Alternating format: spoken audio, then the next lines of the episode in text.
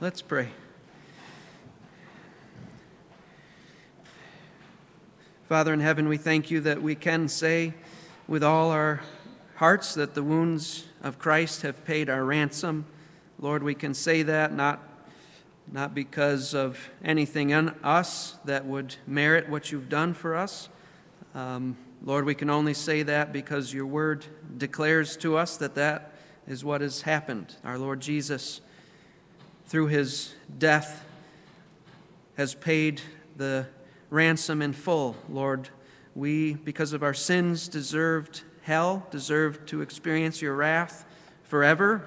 But our Lord Jesus came and he paid our debt. He absorbed your wrath upon himself, Lord. You sent him to do that. But by your grace, you made provision through your Son to redeem us and to save us, to make us clean and free and to make us fit to dwell in your presence forever, clothed with the robe of righteousness um, that our Lord Jesus purchased for us by his righteous life. Lord, we thank you for what he has accomplished. Help us never to grow weary of hearing of the gospel. Lord, help us to always be pressing in deeper and deeper. Lord, your gospel is so simple a child can understand it, and yet it's so deep that we will not ever reach the depths of the mysteries that are contained there, that you, the Holy God, would have mercy on sinners like us, Lord. Help us never to stop um, mining the gold that we find in your word that tells us about our Savior. We pray in Jesus' name, amen. Um, we're not in 1 Corinthians this morning. Um, today, I thought it would be a good um, opportunity to press further into the gospel, to meditate on the gospel itself, uh, because today is a special day in the history of the church. And I'm not talking about Halloween, I'm talking about Reformation Day. 504 years ago, on October 31st, 1517, a German man who was a friar and a professor named Martin Luther, he nailed a document to the door of the castle church in Wittenberg, Germany. And nailing a document to that castle door, that church door, was the usual way of going public with information, with inviting debate or discussion. And this document that Luther nailed to that door is what is popularly known as Luther's 95 Theses. It was 95 statements meant to criticize the sale of indulgences. And an indulgence was a certificate of God's pardon that would be given to an individual who bought it. And that sale was going on, and it was having a damaging effect upon Luther's congregation. So it was with a pastoral heart that he wrote these 95 Theses. A man named Johann Tetzel was selling these indulgences in order to raise money for an, an ornate church building called St. Peter's Basilica. And it's a church today in the Vatican City in Rome. And Tetzel, who was selling these things, was promising people that if they purchased one of these certificates, God would respond by releasing a soul of one of their dead loved ones from purgatory. So you could buy their way into heaven, basically. And these 95 theses against this practice that Luther wrote let loose a tidal wave of controversy that would just flood the whole Roman Catholic Church. And it would result in many people leaving Rome in protest over Rome's errors, their false doctrines. Hence the name Protestant. We protest against the false gospel preached by the Roman Catholic Church. And here in New Woodstock, we are a Protestant church. We're not a Roman Catholic church. We're not an Eastern Orthodox church. We are a Protestant church. And when Luther nailed those documents to that church door, he was not intending to blow up the Roman Catholic Church. And he wasn't even trying to invent some new kind of Christianity. Instead, he wanted to reform the church that he was a part of, to bring it back to faithfulness to the gospel, back to dependence on the scriptures. He was trying to reform it. That's why we call men like Luther and his friend Philip Melanchthon and guys like Ulrich Zwingli and John Calvin reformers. And there were five main truths that Luther and men like him were risking their lives to see restored in the church. And these five truths are often called the five solas. Sola is Latin for alone. The five solas of the Christian faith. They were five slogans or declarations or summary truths that the reformers were proclaiming, seeking to bring back to the consciousness of the church. and the great conflict, sorry for my phlegmy throat, hopefully it's not too distracting. the great conflict between the Roman Catholic Church and the Protestant reformers was over these five points. And today we're going to examine what Rome had to say, because I'm not a Roman Catholic theologian. I want you to hear it from the horse's mouth. I don't want to put words in their mouths and misrepresent them. I want you to hear it for yourself. All right, so we're going to look at different things Rome says. We're going to look at what the reformers said, and then we'll compare what they said to what Scripture says to see who's right. And there's three official documents of the Roman Catholic Church that outline for us Rome's doctrinal positions on certain things. One of these documents is called the Council of Trent. This was a council that was called by the Roman Catholic Church about maybe 30 years after Luther nailed those theses to that door. It took place in the city of Trent in northern Italy. The second document we will be hearing from is the Second Vatican Council, or Vatican II. That was much more recent. That was begun on October 11th, 1962. And the third document we will draw statements from is the Catechism of the Catholic Church. Catechism is just a teaching tool to tell you what we believe. And that was published in 92. As for what the reformers said, we'll just be looking at one document. Then there's many we could choose from, but we'll look at the Belgic Confession. That was published in 1561. And that was published during a time of severe persecution of Protestant reformers by the Roman Catholic Church. They were getting killed by Rome, and so they made this confession to say, hey, stop killing us. We're just confessing what the church has always confessed from the apostles till today. It's a good representation of what the reformers believed and confessed. Thank you for whoever magically put this water on the pulpit here. so, what's the first sola that we'll look at? It's sola scriptura. What does that mean? It means scripture alone. That's what the reformers were declaring. Scripture alone. What did they mean by that? Well, the first point of contention between the reformers and between Rome was over who and what had supreme authority in the church. And the reformers said, Scripture alone. That's what they said. Now, let's examine what Rome says. I mentioned the Second Vatican Council. That implies there was a First Vatican Council. And that First Vatican Council declared that the Pope, whenever he is speaking ex cathedra, or meaning whenever he is speaking in his official capacity as Pope and he's declaring something to the church, whenever he makes those kinds of declarations, this council said that the Pope is infallible, incapable of error. And the Second Vatican Council doubled down on that belief by saying this the, the Second Vatican Council, it's broken up into different sections, each with a fancy Latin heading. So don't get thrown off when I start speaking Latin. This section is called Lumen Gentium. And this section says this quote, the Pope's power of primacy over all, both pastors and faithful, remains whole and intact In virtue of his office, that is, as vicar of Christ and pastor of the whole church, the Roman pontiff, that is, the Pope, has full, supreme, and universal power over the church, and he is always free to exercise this power. Unquote. A little later, under that same section, it says, quote, this religious submission of mind and will, speaking to the Catholic Church, you need to submit to the Pope.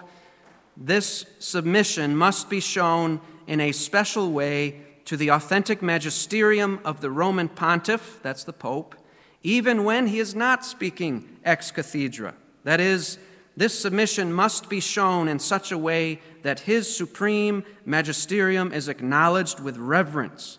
The judgments made by him are sincerely adhered to according to his manifest mind and will. Unquote. So the Catholic Church views the Pope as having the same authority as the apostles and the prophets. When the Pope declares something in his official capacity, we are told that what he says is gospel truth. Now, of course, Rome says that yes, the scriptures are also the authority in the church, but when you give a man or a tradition or a document equal standing with the scriptures, what tends to get thrust to the side?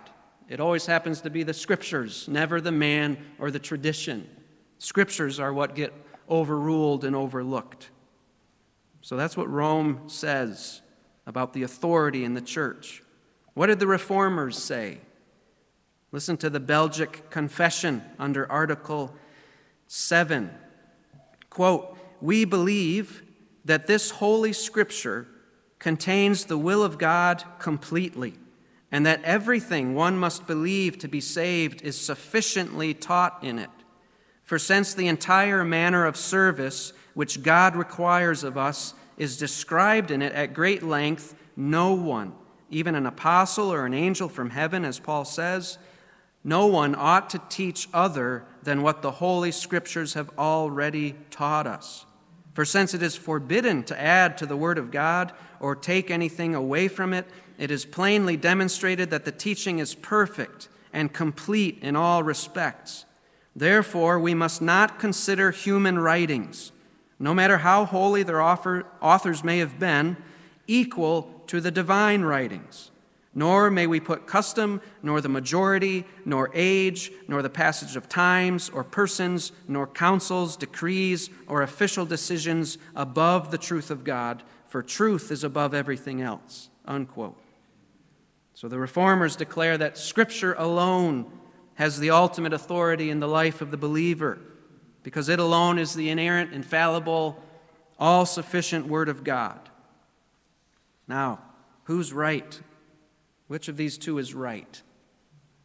We need to be like the citizens of Berea, don't we? When Paul came in Acts 17, he came to the city of Berea preaching the gospel. And what does it say about the Bereans when they heard him preaching? Verse 11 says, They were more noble minded than those in Thessalonica, for they received the word with great eagerness, examining the scriptures daily to see whether these things were so. And that's what we need to do. And that's what you need to do when you hear anything from this pulpit. You need to do that as well. So let's go to the scriptures. What do they say? 2 Timothy chapter 3, verses 16 to 17 says this All scripture is God breathed and profitable for teaching, for reproof, for correction, for training in righteousness, so that the man of God may be adequate, equipped for every good work. That tells us that in the scriptures we have everything we need to live a life of faith and godliness. We don't need a pope filling us in on some information that we critically need in order to follow Christ. No, we have it all in the Word of God. And there's warnings, as the reformers mentioned, against adding to this word. For example, if you look at Revelation 22, Revelation 22, verses 18 to 19.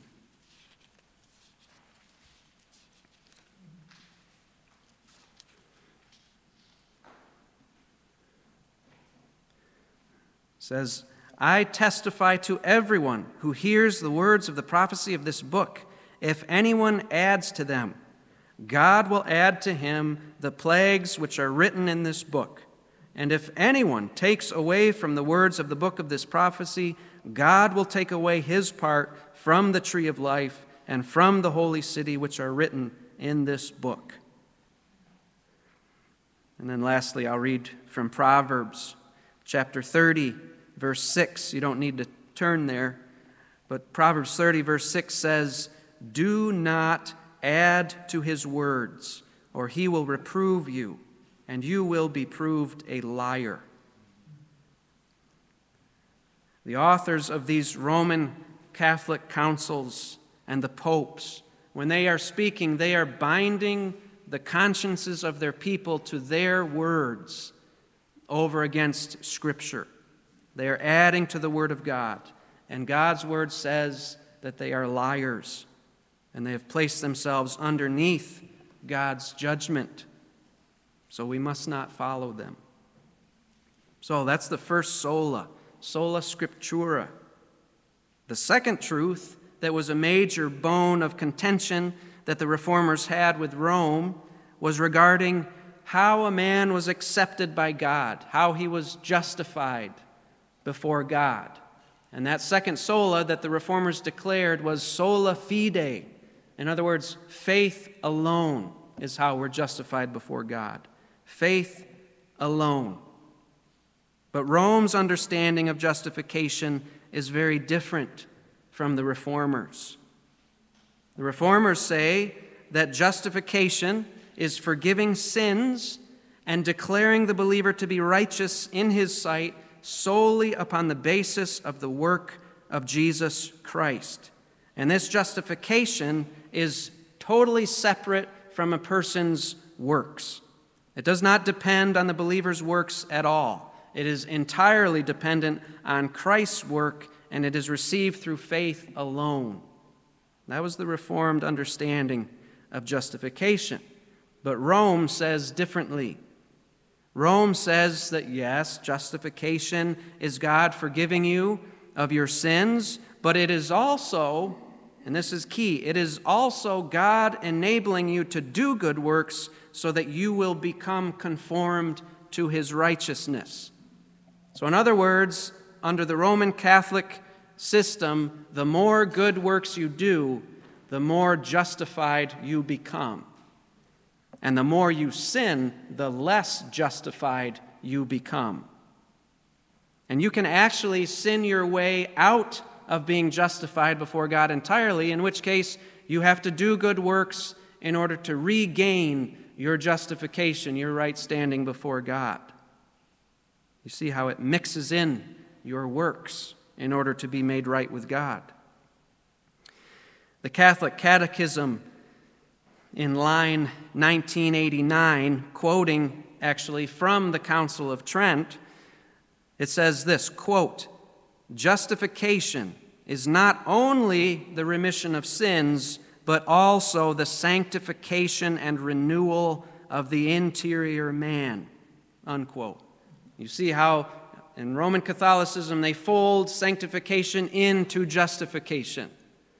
So if you sin today, that has a big effect on your standing before God in the Roman Catholic system.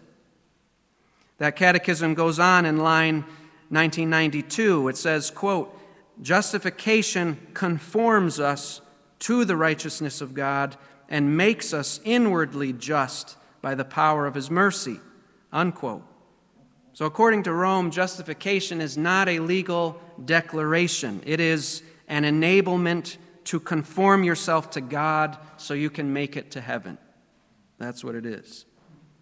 And the Council of Trent, which was largely a response against Protestantism, the Council of Trent actually pronounces a curse upon anyone who believes that a right standing with God comes only through faith.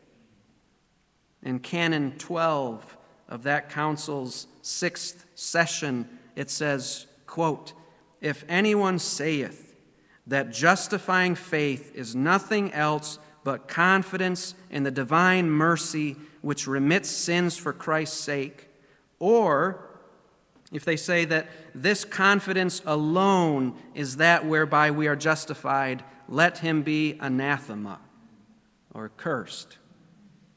For Rome, salvation comes through faith plus works. That's how you're justified. Now, this was a big deal to the reformers, and it really got Martin Luther fired up. Luther said that this doctrine of justification is the doctrine by which the church would stand or fall. It was critical. Listen to the Belgic Confession. Listen to what the reformers say in Article 23. Quote, We believe that our blessedness lies in the forgiveness of our sins because of Jesus Christ, and that in it our righteousness before God is contained, as David and Paul teach us when they declare those people blessed to whom God grants righteousness apart from works. And the same apostle says that we are justified by his grace as a gift through the redemption that is in Christ Jesus. And therefore, we cling to this foundation, which is firm forever, giving all glory to God, humbling ourselves and recognizing ourselves as we are, not claiming a thing for ourselves or our merits, and leaning and resting on the sole obedience of Christ crucified, which is ours when we believe in him. So, again, who's right? We desperately need to know which of these two, if any of these two, are right.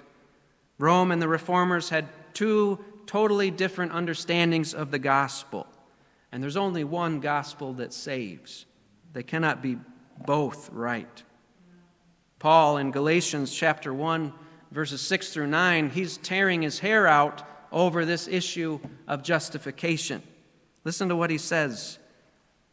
Galatians 1, 6 through 9. I'll give you a second to turn there.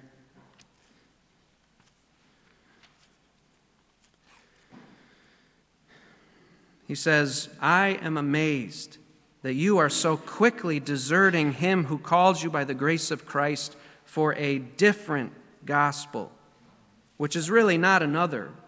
Only there are some who are disturbing you and want to distort the gospel of Christ. But even if we or an angel from heaven should preach to you a gospel contrary to what we have preached to you, he is to be accursed. As we have said before, so I say again now if any man is preaching to you a gospel contrary to what you received, he is to be accursed. In other words, if you get the gospel wrong and you tell others about that wrong gospel, you will end up in hell if you don't repent. Rome says you are justified by faith in Christ plus works. The Reformers said you are justified by faith alone in Christ apart from works. So, again, who is right? Well, turn with me to Romans chapter 3, verse 28. Romans 3, verse 28. Thankfully, the scriptures are crystal clear on this. There's no need to guess or wonder or hesitate between two opinions. Listen to what Paul says in Romans chapter 3, verse 28.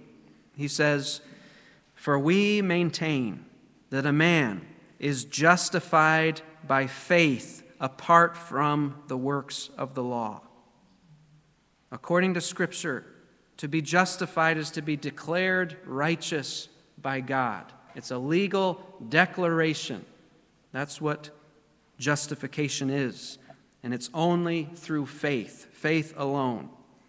And if you're still wondering, read Romans 4, where it spent, Paul spends the whole chapter talking about the fact that we are justified through faith alone, nothing else. Justification is a gift to be received, it's not wages to be earned. You cannot earn a right standing before God. Jesus earned it for you. You receive a right standing before God when you trust in Jesus as your Lord and Savior. But Rome teaches a different gospel that leads people to hell. So, sola fide, faith alone, faith alone. The third truth that we will look at regards the role that God's grace plays in our salvation. And this third slogan, declaration that the reformers proclaimed was sola gratia, or grace alone. Grace alone. First, what does Rome say? Rome teaches that yes, God's grace is necessary for salvation, but we run into a similar problem as the one we ran into talking about faith. Rome says that man's effort also needs to be involved in order for him to be saved. So for Rome, it's grace plus your effort, not grace alone. Back to Vatican II in the section titled Gaudium et Spes, we find this statement quote, Man achieves such dignity when emancipating himself from all captivity to passion, he pursues his goal in a spontaneous choice of what is good and procures for himself, through effective and skillful action, apt helps to that end. Since man's freedom has been damaged by sin, only by the aid of God's grace can he bring such a relationship with God into full flower. Catch that phrase. By the aid of God's grace, can he bring such a relationship with God into full flower? Before the judgment seat of God, each man must render an account of his own life, whether he has done good or evil. Unquote. According to Rome, Adam's fall into sin has only damaged mankind. Man needs God's aid for man to bring into full flower his, his reconciliation to God. The Council of Trent puts it this way in session 6, chapter 5. Quote, so they who by sins were alienated from God may be disposed through his quickening and assisting grace to convert themselves to their own justification by freely assenting to and cooperating with that said grace, in such sort that, while God touches the heart of man by the illumination of the Holy Ghost, neither is man himself utterly without doing anything while he receives that inspiration, for as much as he is also able to reject it. Yet he is not able, by his own free will, without the grace of God, to move himself unto justice in his sight. Unquote. Then the Roman Catholic Catechism says this in line 30 quote, Although man can forget God or reject him, God never ceases to call every man to seek him so as to find life and happiness. But this search for God demands of man every effort of intellect, a sound will, an upright heart, as well as the witness of others who teach him to seek God. Unquote. An upright heart. And in line 405, it says, quote, Original sin, Adam's fall, is a deprivation of original holiness and justice. But human nature has not been totally corrupted, it is wounded, and the natural powers proper to it, subject to ignorance, suffering, and the dominion of death, and inclined to sin. Unquote. So Rome says, yes, sin did damage, but we're still able to work together with God to arrive at our own justification and the experience of His grace. Rome seems to teach that man is only half dead in his sin. He needs a little bit of help, he needs a little bit of grace in order to get himself to where God will accept him. That's what Rome says. What did the reformers say? Article 14 of the Belgic Confession, quote, or speaking of Adam and Eve, quote, so they made themselves guilty and subject to physical and spiritual death, having become wicked, perverse, and corrupt in all their ways. They lost all their excellent gifts which they had received from God, and retained none of them, except for small traces which are enough to make them inexcusable. Moreover, all the light in us is turned to darkness, as the scriptures teach us. The light shines in the darkness, and the darkness did not overcome it. Here, John calls the human race darkness. Therefore, we reject everything taught to the contrary concerning human free will, since humans are nothing but the slaves of sin and cannot do a thing unless it is given them from heaven. Unquote. Then Article 15. Quote, we believe that by the disobedience of Adam, original sin has been spread through the whole human race. It is a corruption of the whole human nature, an inherited depravity which even infects small infants in their mother's womb, and the root which produces in humanity every sort of sin. It is therefore so vile and enormous in God's sight that it is enough to condemn the human race, and it is not abolished or wholly uprooted even by baptism, seeing that sin constantly boils forth as though from a contaminated spring. Unquote. That's quite a different tone than what you read in the Roman Catholic documents.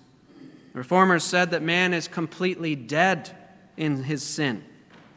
And so the grace of God is needed not just to prepare us or to act as a crutch for us, to aid us in getting right with God, but instead, according to the reformers, the grace of God is needed to fully accomplish the totality of our salvation, every step of it.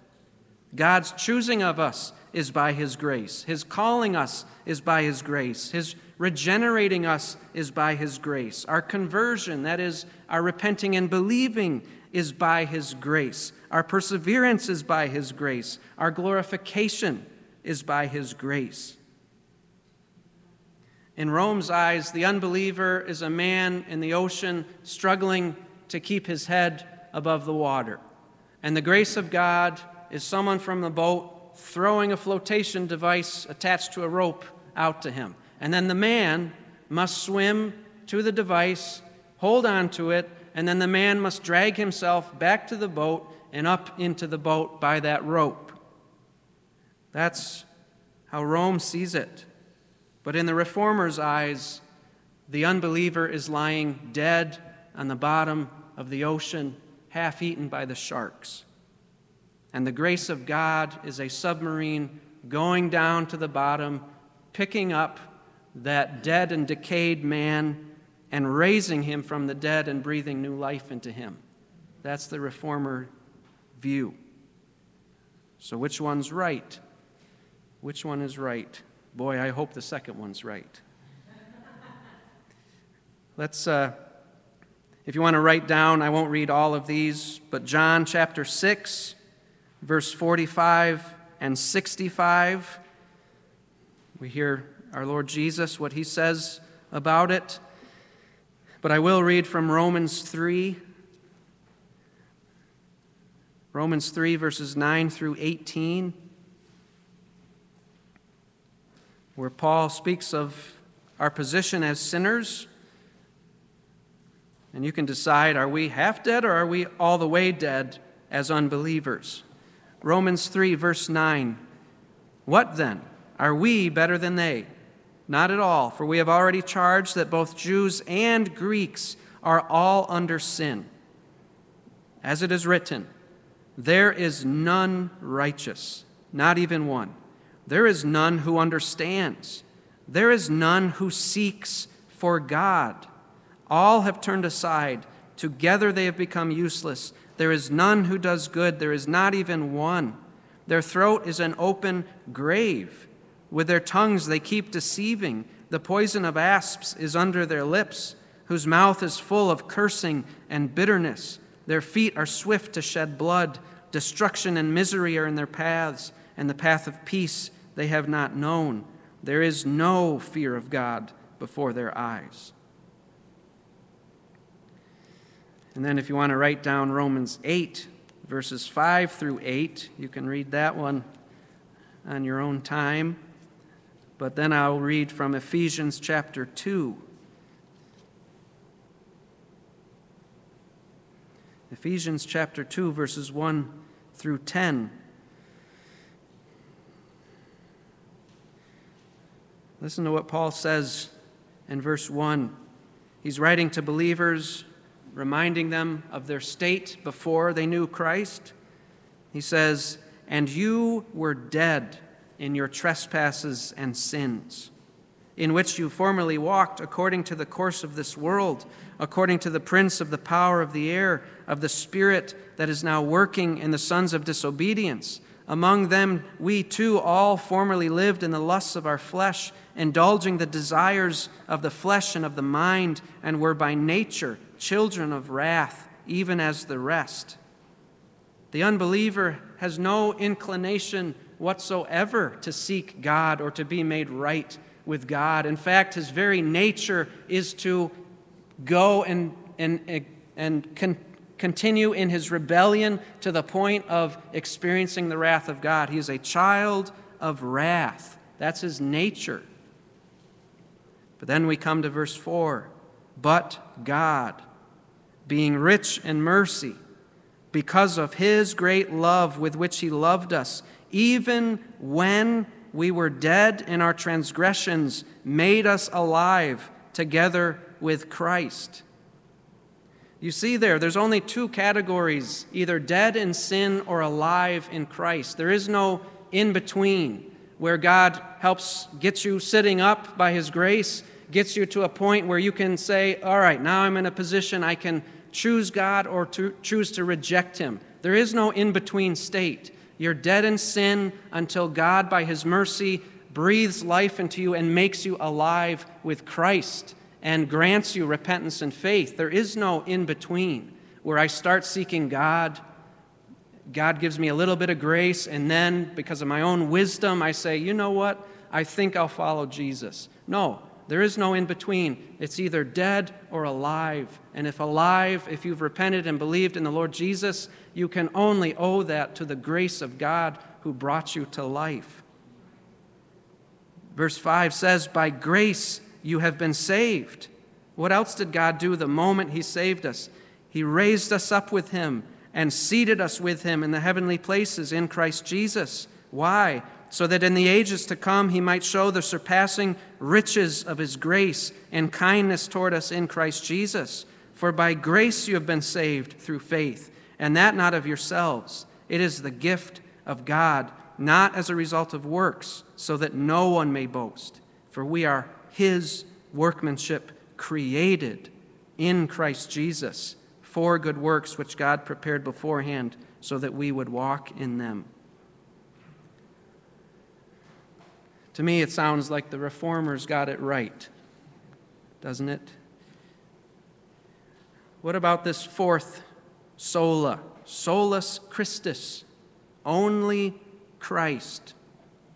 Where did Rome and the reformers stand on the person of Christ? Well, actually, there's a lot of agreement between Rome and the reformers when it came to the person of Christ. They both agreed on the Son of God being in the Trinity, as stated in the Nicene Creed. They both agreed on the fact that as the incarnate Son of God, Jesus is one person with two natures, being truly God and truly man, as stated in the Chalcedonian Creed. What they did not agree on was how we are able to partake of the benefits of what Christ has accomplished for us on the cross.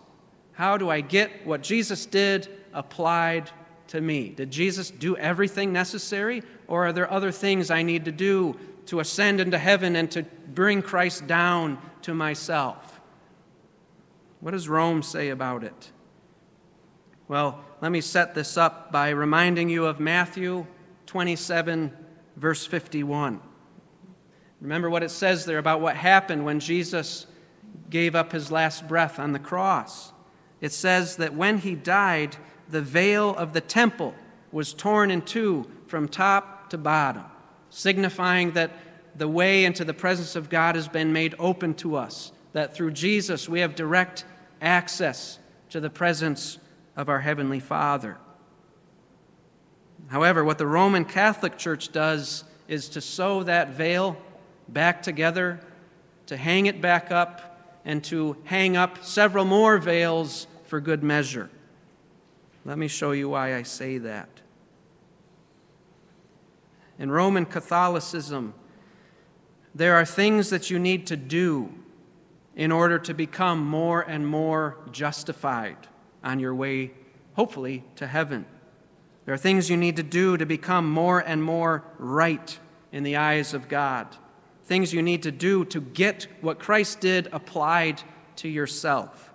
And these things are called sacraments, and there are seven of them. According to Rome, you cannot experience the grace of God until you are baptized. And once baptized, you are then, through that act of baptism, born again, and your sins are washed away. Secondly, you need the sacrament of confirmation, where you are anointed with oil, and through that anointing, you receive the Holy Spirit sealed in Christ. Thirdly, again, this is all according to Rome. This is not, if you're saying, I don't remember that in the Bible, good, because it's not in there. Thirdly, you need the sacrament of the Eucharist, where Jesus is repeatedly, in a bloodless manner, sacrificed over and over and over again. As the bread and the wine are said to literally transform into the literal body and blood of Christ, which you then eat, so that Christ's work on the cross can be applied to you. And you need that repeatedly because you sin repeatedly, according to Rome. Fourthly, you need to perform the sacrament of penance. That's different from repentance. Penance. You need to perform the sacrament in order to obtain pardon for your daily sins. So when you sin, you need to go to your priest. You need to confess your sins to your priest and your priest will assign you a duty to perform so that you can get pardon for your sin. He might say, Say 10 Our Fathers. And once you do that, the, what Christ did will be released, and you can experience His grace. You can experience His atonement. And the priest will pronounce your pardon. He might ask you to fast, He might ask you to pay alms. The fifth sacrament is the anointing of the sick the sixth sacrament is the sacrament of the holy orders, where you become or you enter into the priestly ministry. And the seventh sacrament is matrimony or marriage. Now, listen to what the Council of Trent says about these sacraments. The seventh session of the Council of Trent says that through these sacraments, your justification, quote, either begins or being begun is increased, or being lost is repaired. You need to do these sacraments because you won't get justified. You won't experience the grace that Christ came to cause you to experience unless you do these sacraments. And you know, as you sin, you become less justified. And don't worry, these sacraments are here to get you back to the level you need to be back at. And if you lose it, take heart. There's these sacraments you can do to get what Christ has done applied to you yet again. And if you are unable to maintain your justification to an adequate level, these sacraments will not be enough. You will need, after you die, you will need to endure the fires of purgatory to receive further cleansing before you can enter into heaven. What does that tell you about Christ, if you believe this, how much value do you place on what the Lord Jesus did on the cross? It doesn't seem that it accomplished very much, does it?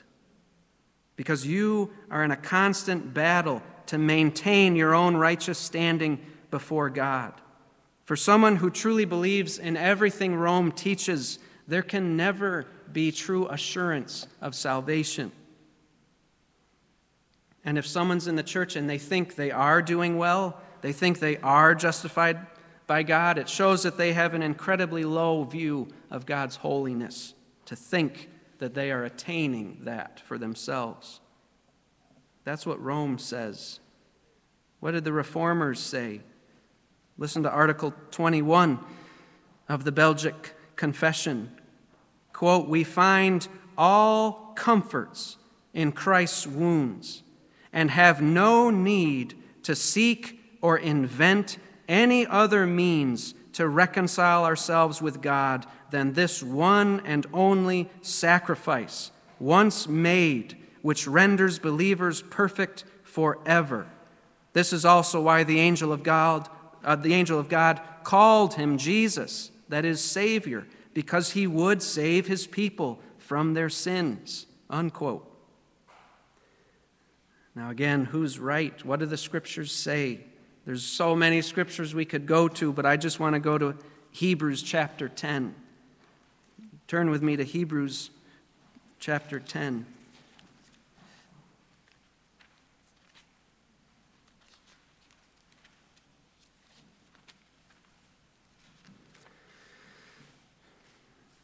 I'm reading from verse 11. Hebrews 10, verse 11 says, Every priest stands daily ministering and offering, time after time, the same sacrifices, which can never take away sins.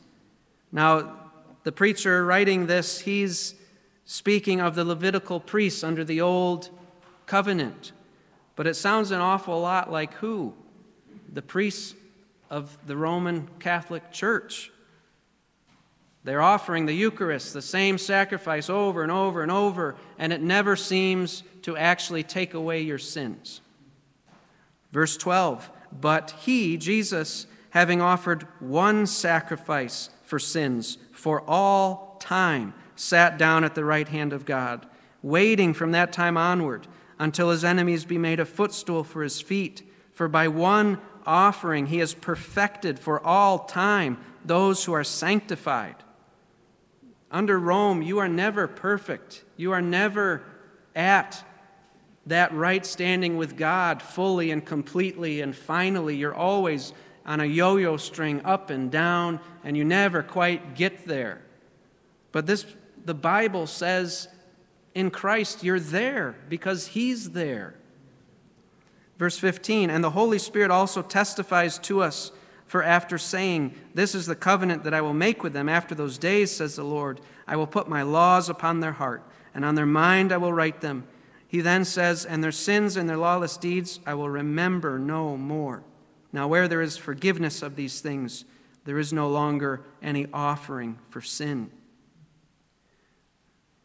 But in the Roman Catholic Church, you are constantly being reminded of your sin over and over and over again. And you're told that God is constantly being reminded of your sin because you're constantly needing to atone for your own sin over and over again. If you are trusting in Christ this morning as your Lord and Savior, God does not and he never will bring to his remembrance even one of your sins. You are forever clean and forgiven in his sight, and your righteous standing before him is perfect and unwavering because Jesus is perfect and unwavering, and it is Christ's robe of righteousness that you are wearing, and that robe never grows threadbare. Jesus is the anchor for your soul. He is the ground of your assurance. Nothing else. No sacrament, no priest, no good work. Only Jesus. Solus Christus.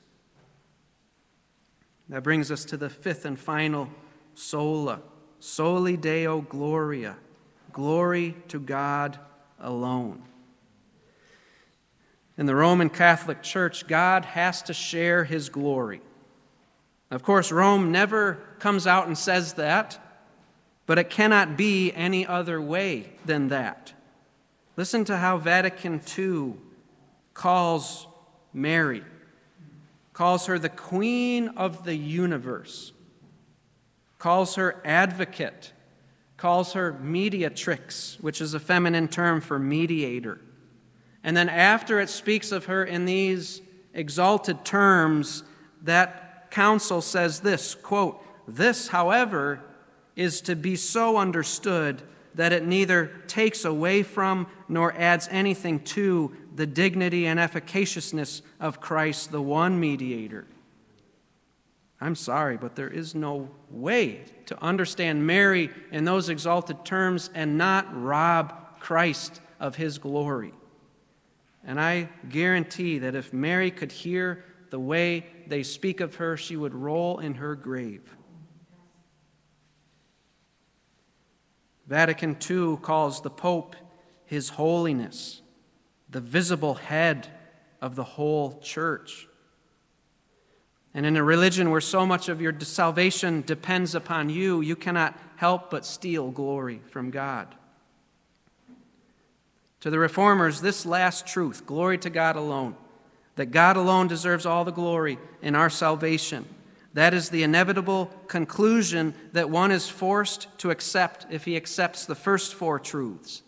If the Word of God is your ultimate authority, if you are saved not by your good works, but only through faith alone, if you're not saved because you deserve it, but purely because God chose to lavish His grace on you, if you are not saved by anything you've done, but only by what Jesus has done, then you must conclude that there is no glory left over for you or any other creature.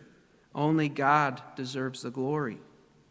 And we read earlier from Ephesians 1, speaking of our salvation, three times Paul says, This is to the praise of his glory. The Roman Catholic Church robs God of his glory. But by the grace of God, 500 years ago, God took back his glory, and may he do so again today. Father, we thank you for your faithfulness toward, to your church, that you always keep a remnant, Lord. You always keep the gospel. You preserve it. You preserve your word, even when the vast majority are trying to dispense with your word, trying to distort the gospel. You always keep it. Lord, you always preserve it, and we thank you that it has been handed down to us untouched even today by your grace. In Jesus' name, amen.